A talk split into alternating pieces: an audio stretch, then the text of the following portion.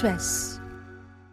Xin chào, các bạn đang nghe điểm tin của VnExpress thứ tư ngày mười bốn tháng hai, được đọc bởi a i. Sau đây là một số tin tức đáng chú ý được cập nhật lúc hai mươi mốt giờ. Cục Cảnh sát Giao thông cho biết, trong bảy ngày nghỉ Tết Nguyên đán vừa qua, hai mươi chín nghìn lái xe vi phạm nồng độ cồn bị xử lý, tăng hơn hai mươi mốt nghìn, tương đương hai trăm bảy mươi bảy phần trăm so với Tết Nguyên đán hai nghìn không trăm hai mươi ba. Số người vi phạm nồng độ cồn chiếm hơn bốn mươi phần trăm trong tổng số vi phạm về trật tự an toàn giao thông. Các địa phương xử lý nồng độ cồn cao gồm Thành phố Hồ Chí Minh trên hai nghìn năm trăm trường hợp, Hà Nội gần một nghìn hai trăm trường hợp, Đồng Nai hơn một nghìn, Bắc Giang gần một nghìn, Nghệ An gần chín trăm, Bình Phước tám trăm bảy mươi. Tình hình tai nạn giao thông được kéo giảm rõ rệt về số người chết. So với năm ngoái, số người chết do tai nạn giao thông năm nay giảm hơn hai mươi tư phần trăm. Tết hai nghìn không trăm hai mươi tư, Cục đã chỉ đạo lực lượng thường trực trên các tuyến giao thông trọng điểm để hỗ trợ, giúp đỡ người dân quê đón Tết và quay trở lại các thành phố lớn để làm việc, học tập. Hơn hai trăm ba mươi nghìn lượt người được hỗ trợ nước uống, thức ăn và các nhu yếu phẩm khác. Hai linh vật rồng ở cổng chào đường hoa Nguyễn Huệ, quận một sẽ được giữ lại tới hết tháng Giêng, tức ngày chín tháng ba để phục vụ người dân và khách tham quan. Theo ban tổ chức đường hoa Nguyễn Huệ, hai mươi mốt giờ hôm nay, các hạng mục trang trí ở tuyến phố trên sẽ được tháo dỡ sau hơn một tuần mở cửa. Khác dịp Tết những năm trước dỡ bỏ toàn bộ đường hoa, năm nay hai linh vật rồng ở cổng chào, tên gọi Lưỡng Long Triều Liên, sẽ được giữ lại để du khách thưởng lãm. Cặp rồng này được thiết kế uốn lượn, đan xen nhau, đối xứng trên đường hoa, mỗi tạo hình dài hơn một trăm mét, kích thước vòng đầu hơn hai mét. Ngoài lập kỷ lục về kích thước con giáp từng xuất hiện trên đường hoa Nguyễn Huệ, linh vật rồng được tạo hình thân thiện với môi trường khi hơn chín mươi phần trăm chất liệu sử dụng đến từ mây tre, mảnh quạt nan. Từ khi đường hoa mở cửa hôm bảy tháng hai, cặp linh vật thu hút đông người dân, du khách đến tham quan, chụp hình. Trước đó, trong tám ngày mở cửa phục vụ người dân và du khách, đường hoa Nguyễn Huệ đã thu hút hơn một phẩy hai triệu lượt người tham quan. Ngoài ra, khoảng mười triệu hình ảnh liên quan đường hoa được cập nhật trên các phương tiện truyền thông, mạng xã hội. Tiền vệ Lee Kang-in lên tiếng xin lỗi sau vụ xung đột khiến đội trưởng Son Heung-min chật khớp ngón tay trong bữa ăn của Hàn Quốc tại ASEAN Cup hai nghìn không trăm hai mươi ba. Lời xin lỗi được đăng chỉ vài tiếng sau khi Liên đoàn bóng đá Hàn Quốc xác nhận cuộc xô xát của các tuyển thủ trong bữa tối của đội hôm năm tháng hai tại Qatar. Đó là bữa tối ngay trước khi Hàn Quốc chơi trận bán kết với Jordan. Lee cùng nhóm cầu thủ trẻ vội ăn nhanh bữa tối để đi chơi bóng bàn. Nhóm này chơi ngay gần khu vực ăn uống của toàn đội và gây ồn ào.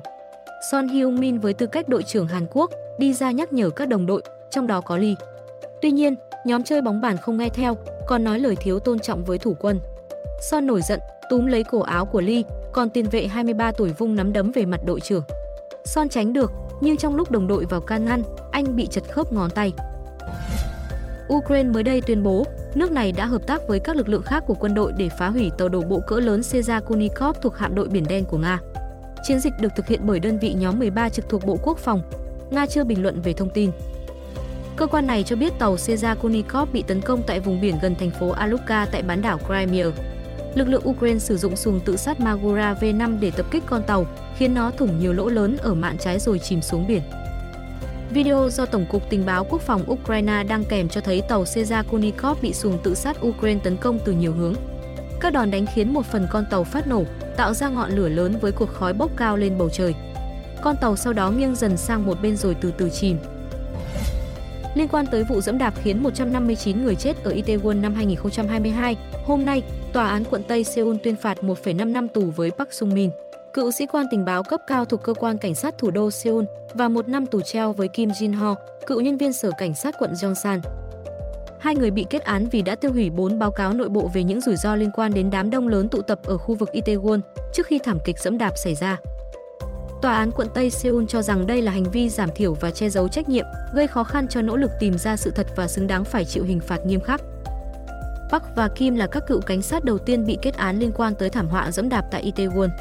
Kim Kwang Ho, người đứng đầu cơ quan cảnh sát thủ đô Seoul, hồi tháng một đã bị truy tố với cáo buộc phản ứng cầu thả trong sự việc. Quan chức này bị cho là đã không thực hiện tốt nhiệm vụ chuyên môn, phản ứng chậm chạp, phớt lờ cảnh báo và không chuẩn bị đầy đủ để ứng phó với tình huống khẩn cấp. Nếu bị kết tội, ông Kim sẽ đối mặt với mức án tối đa năm năm tù và khoản tiền phạt mười lăm nghìn đô la Mỹ. Ngoài ông Kim, một số quan chức địa phương cũng đã bị truy tố vì trách nhiệm liên đới trong vụ giẫm đạp tại Itaewon. Song tới nay chưa có thành viên cấp cao nào của chính phủ Hàn Quốc từ chức hoặc bị truy tố, bất chấp làn sóng chỉ trích từ gia đình các nạn nhân. Sau đây là một số tin tức đáng chú ý được cập nhật lúc mười bảy giờ. Hôm nay là ngày nghỉ Tết cuối cùng dịp Tết Giáp Thìn, sân bay Tân Sơn Nhất đón lượng khách đông nhất trong dịp Tết với gần một trăm bốn mươi tám nghìn lượt khách.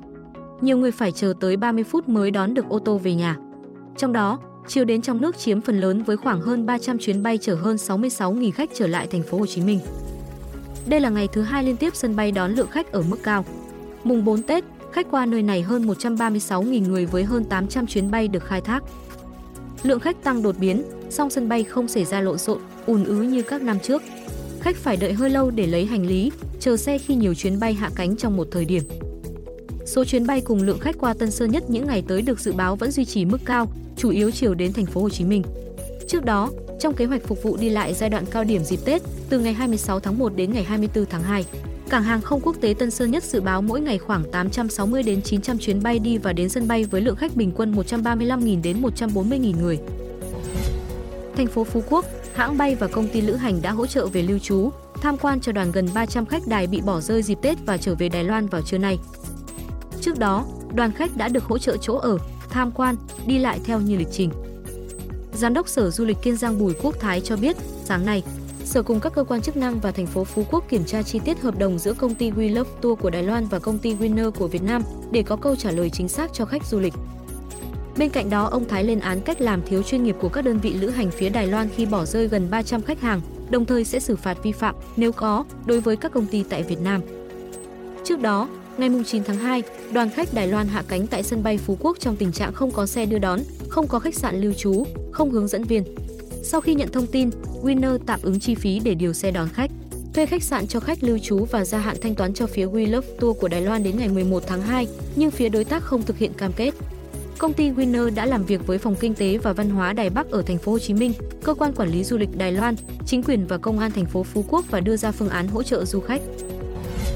Sáng nay, Trung úy Phạm Tấn Phát, cán bộ Trung đoàn Cảnh sát cơ động Bộ Công an hy sinh khi tuần tra giao thông Tết trên quốc lộ một A qua huyện Hàm Tân, tỉnh Bình Thuận.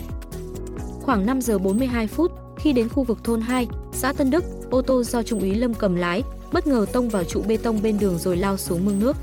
Hai cảnh sát được đưa đến Trung tâm Y tế huyện Hàm Tân cấp cứu. Tuy nhiên do vết thương quá nặng, Trung úy Phát không qua khỏi, Trung úy Lâm đang được điều trị. Lãnh đạo Công an tỉnh Bình Thuận đến hiện trường chỉ đạo xử lý vụ việc, vào bệnh viện thăm hỏi cán bộ bị thương, lo hậu sự cho người đã mất.